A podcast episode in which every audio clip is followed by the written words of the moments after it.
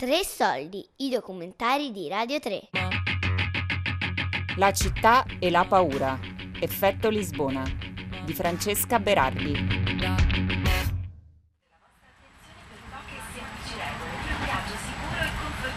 Rispettate sempre le distanze sociali accomodatevi lasciando libero il posto immediatamente di fianco quello di fronte a voi liberi, nelle file da due posti. Sedete esclusivamente nel sedile lato lasciando libero il per voi. Indossate necessariamente una mascherina e dotatevi di guanti un venerdì di inizio maggio, dopo due mesi trascorsi chiusa in casa, sono salita su un treno regionale, direzione est. Geograficamente partivo da Torino, ma il mio viaggio era iniziato a Lisbona, dove lo scorso anno ho lavorato per mesi raccogliendo storie di persone che rischiano di perdere la casa.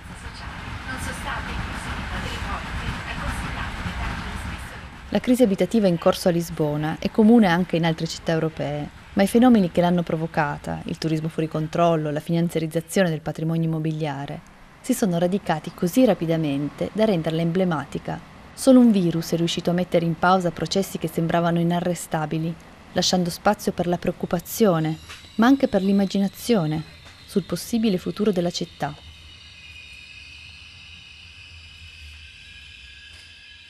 Non potendo tornare a Lisbona per navigare in questo spazio con i suoi abitanti, ho deciso di andare in un'altra città, più vicina, in cui i temi del diritto alla casa, del turismo di massa e della speculazione sugli affitti sono altrettanto urgenti.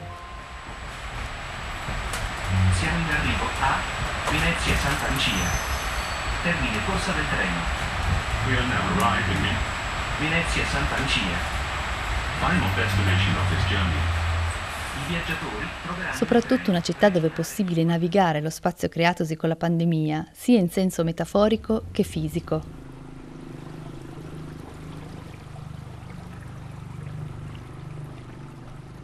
Venezia era come non l'avevo mai vista, anche nei canali più grandi, dove fino a pochi mesi fa passavano navi da crociera. C'erano persone su piccole imbarcazioni a remi o a motore. Oh, eh, segno, oh, eh. Le cali erano vuote, ad eccezione di qualche uccellino e silenzioso passante. In piazza San Marco si sentiva solo il suono di una corda che sbatteva al vento contro uno dei pennoni davanti alla basilica.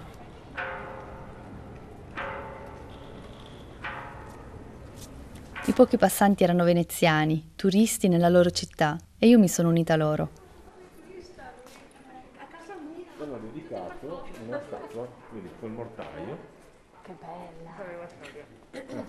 La signora della finestra. La signora, eh, sì, l'ho sì. letta sopra il buongiorno. Ah, Eh, sì. E mi ricordo che sono passata di qua, per la fila di turisti. pieno di Cioè, gente. no, infatti, quello E non riuscivo né a star ferma e da E mirare, vederlo, no? eh, eh. Sì, sì, sì, beh, neanche io non l'ho mai vista. Ma la cosa più impressionante era la superficie dell'acqua. Calma, così tranquillizzante che la città non ha potuto fare a meno di specchiarsi, riconoscendo la sua immagine tra le specie marine che la abitano. Quando in un canale ci sono le barche che scolazzano con i trasporti, con i taxi, con le- tutte le gondole, eh, l'acqua è mm, smossa, è più torbida e la gente non guarda in acqua. Adesso siamo stati un mese che non c'era una mosca che volava, tutti chiusi, l'acqua eh, depone, è diventata limpida, calmissima e la gente ha cominciato a notare che c'era una medusa, che c'era un pesce, un cavalluccio marino, ma quelli ci sarebbero sempre, è solo che, che non li vedi. Luigi Divari è un ex capitano, esperto di navigazione e fauna marina locale, oltre che un artista. L'ho incontrato allo storico mercato di Rialto, che rischia di chiudere da anni. Quel sabato era frequentato solo da residenti, tutti con mascherina e guanti, tutti lì per fare la spesa. Ormai Rialto è, è ridotta, adesso eh, mancano i turisti, ma se lei viene quando ci sono vedrà che c'è molta più gente che fa le foto di quella che compra. Come artista Divari realizza acquerelli. Ritraggono imbarcazioni e specie ittiche tipiche della laguna. Per questo ha fatto anche ricerche storiche approfondite e mentre camminiamo tra i banchi di pesce mi indica cose che non esistono più. E qui vendevano tutto, qui vendevano le lumache in questo posto qua. E là in fondo dove siamo entrati c'era un- su quel muro là ci sono ancora i buchi di chiodi, c'era uno che vendeva tartarughe marine. che le sgozzavano là. Io quando ero bambino volevo sempre andare a vedere le tartarughe. Le sgozzavano? Sì, eh, per togliere il sangue. Le appendeva per le zampe posteriori e gli tagliava la testa. Tartaruga è la caretta caretta, quella che adesso se uno ne pesca una e la porta a casa prende 10 anni senza condizionale. Questo, mi dice, succedeva fino agli anni 50. Ora le specie sui banconi vengono soprattutto da lontano, come la maggioranza delle persone per le strade prima della pandemia. Questi qua sono filetti di San Pietro che viene spesso dal nord Atlantico, salmone norvegese, il tonno viene dalle Seychelles, di solito è pinna gialla, quei gamberoni là sono argentina, le triglie sono francesi, queste qua. La città storica di Venezia ha appena 50.000 abitanti, mentre ogni anno viene attraversata da decine di milioni di visitatori. La maggior parte delle attività sono dedicate a loro. Ci sono strade qua dove eh, c'è un bar, trattoria, osteria, ristorante, bar, trattoria, osteria, ristorante, bar. Oppure vendono maschere o vendono vetri. Le orde di turisti portano ricchezza, ma tengono anche la città in ostaggio. Durante la pandemia questo rapporto di amore e odio è stato ancora più lampante. Fino a, a dicembre era il problema numero uno, adesso è il problema numero uno perché mancano. Prima si lamentavano perché c'erano e adesso si lamentano perché mancano. In molti sperano che la situazione torni come prima, il più in fretta possibile. È il caso di tanti ristoratori e di chi li fornisce, come Nino Zane, che a Rialto ha uno storico banco del pesce. Era tanto più facile, adesso è tutto difficile, è tutto una preoccupazione continua. E dopo qua abbiamo, siamo sei famiglie, sa signora. Eh. Con la responsabilità di intere famiglie sulle spalle, Zane sente di non avere lo spazio mentale e pratico per pensare a un cambiamento. Come molti veneziani può anche aver sognato una città diversa, ma poi al risveglio la necessità di guadagnare ha preso il sopravvento la cosa curiosa è che io sentivo ai tempi del lockdown quelle due persone al supermercato che parlavano eh no però se dite in veneziano perché non siete veneziani cioè se è vero non si poteva basarsi solo sul turismo no cioè è stato un momento di, quasi di consapevolezza no? di dire cavolo una città solo sul turismo viene meno il turismo siamo fregati abbiamo avuto l'acqua grande a novembre no? abbiamo avuto questa è tempo di ripensare ti giuro una settimana fa chiuso il lockdown l'unica preoccupazione è riapriamo per far entrare i turisti. Lui è Francesco Penzo, cofondatore di OCIO, l'osservatorio civico indipendente sulla casa e la residenza di Venezia. L'ho incontrato in una piccola piazza dietro il mercato, dove ci sono la più antica chiesa della città e una delle maggiori concentrazioni di bar. Con lui c'era Maria Fiano, anche lei tra i fondatori di Ocio. Cioè,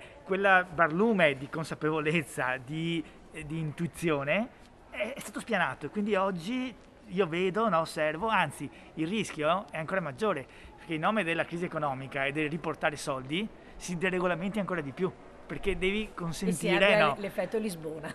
Una, ancora più spinto cioè questo è il vero rischio che corriamo per eh cui non hai imparato la lezione ma oggi insegui e rincorri quella cosa dicendo ad esempio non c'entra niente con l'abitare ma no le spiagge del Lido quindi dai ulteriori concessioni, anche se magari la cosa era nata prima, ma le, le, puoi giustificare oggi, perché dici è un modo per portare soldi, no, dove c'è un'economia distrutta e quindi ripartiamo e quindi liberi tutti. L'effetto Lisbona è proprio quello in cui ci siamo immersi nelle scorse puntate e l'effetto di certe politiche economiche neoliberali su città economicamente fragili e la trasformazione di intere parti della città in parchi tematici per turisti, l'aumento esponenziale degli affitti e la compravendita delle case come se fossero prodotti finanziari. Tutto questo a Lisbona e in altre città europee ha portato alla messa in discussione del diritto ad abitare. A Lisbona ci sono 10.000 persone in condizioni abitative precarie e gli sfratti sono all'ordine del giorno.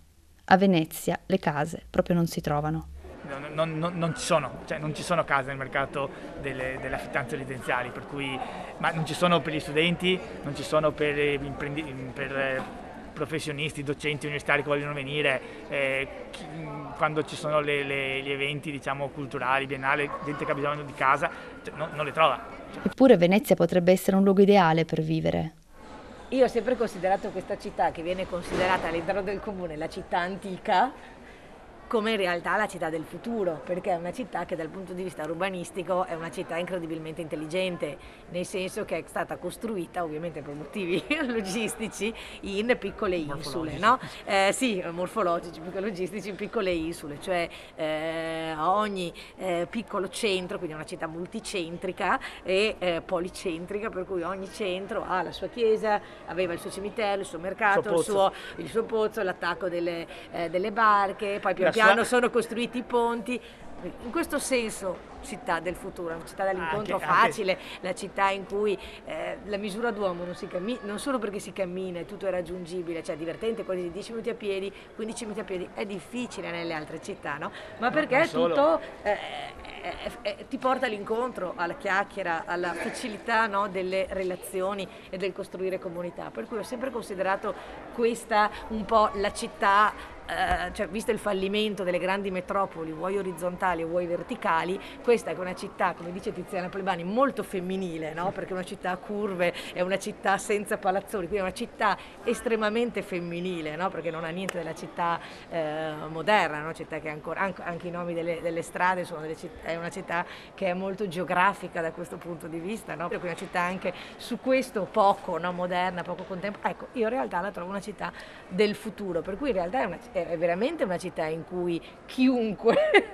sta bene, perché è una città in cui si invecchia bene, in cui i bambini stanno bene perché giocano. La questione, qualcuno potrebbe argomentare, è che senza un certo tipo di turismo a Venezia non c'è lavoro e prima che il turismo torni ai livelli precedenti ci vorrà del tempo, come ci vorrebbe del tempo e un piano per diversificare l'economia. Chi potrebbe andare a vivere a Venezia? Chi potrebbe occupare le case rimaste vuote? Chiara Bertola, curatrice per l'arte contemporanea per la Fondazione Querini Stampalia, ha un'idea su come attirare nuovi residenti, seppure temporanei. Io dico sempre i saperi che ci sono qui e che vengono tramandati e che siamo arrivati per un punto in cui dopo non ci saranno più perché stanno esaurendo. I saperi intendo il battiloro, cioè quello che lavora con la foglia d'oro e che, e che crea eh, tutta una serie di oggetti e di manufatti. E, il, il, i marmorini piuttosto che i pastelloni o tutti i materiali fatti con le polveri di tragesso, marmo e, e, e, e pecciocotto, insomma, ma delle cose incredibilmente meravigliose hanno fatto, capisci? Eh, tutti i lavori che hanno fatto con, con, con, la carta, i mosaici, i lavori con il legno, cioè ci sono una serie di materie e di, eh, affiancato dei saperi tramandati di lavorazione che sono i cosiddetti artigiani che um, veramente qui mh, hanno fatto scuola, hanno fatto delle cose meravigliose, continuano a farle con una fatica pazzesca e stanno esaurendosi. Allora anche lì fai una scuola di alto artigianato perché americani, tedeschi, giapponesi che peraltro vengono già possono venire a, vedere, a imparare questa tecnica e, e, portarla poi in giro, visto che poi le fanno fuori. No? Anche Claudio Moretti della libreria Marco Polo ha un'idea e ha in mente una categoria di persone ancora più varia. Se abbiamo scoperto che questo lavoro intelligentissimo che si fa da casa, ok, può essere possibile, va bene? Quanta gente potrebbe essere disponibile a venire a vivere a Venezia, in una città che non è più succube delle orde di turisti che arrivano, ma diventasse una città che, che si sta bene, non c'è tanta gente, ci, è una città e ce n'è di posto, per, però per fare una cosa del genere dovrebbero essere tutti quanti, ma tutti, veramente tutti, che invece di cercare di tornare alla situazione di prima, fanno un passo indietro, piccolo grande, ma un passo indietro.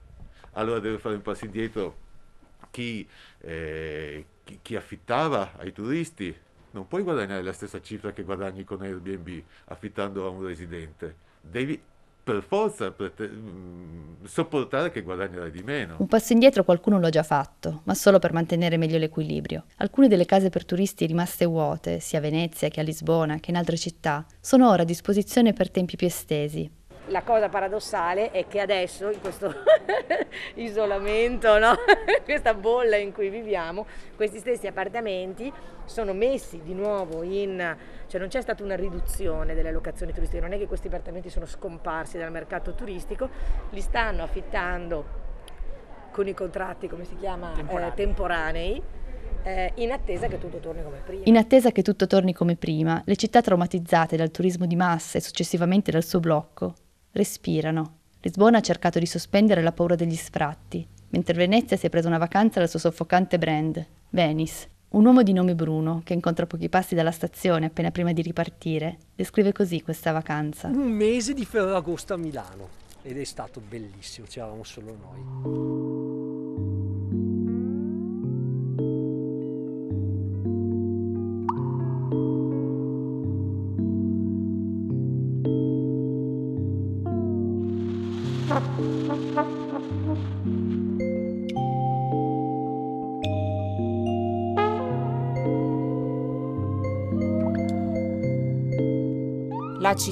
E la paura. Effetto Lisbona di Francesca Berardi.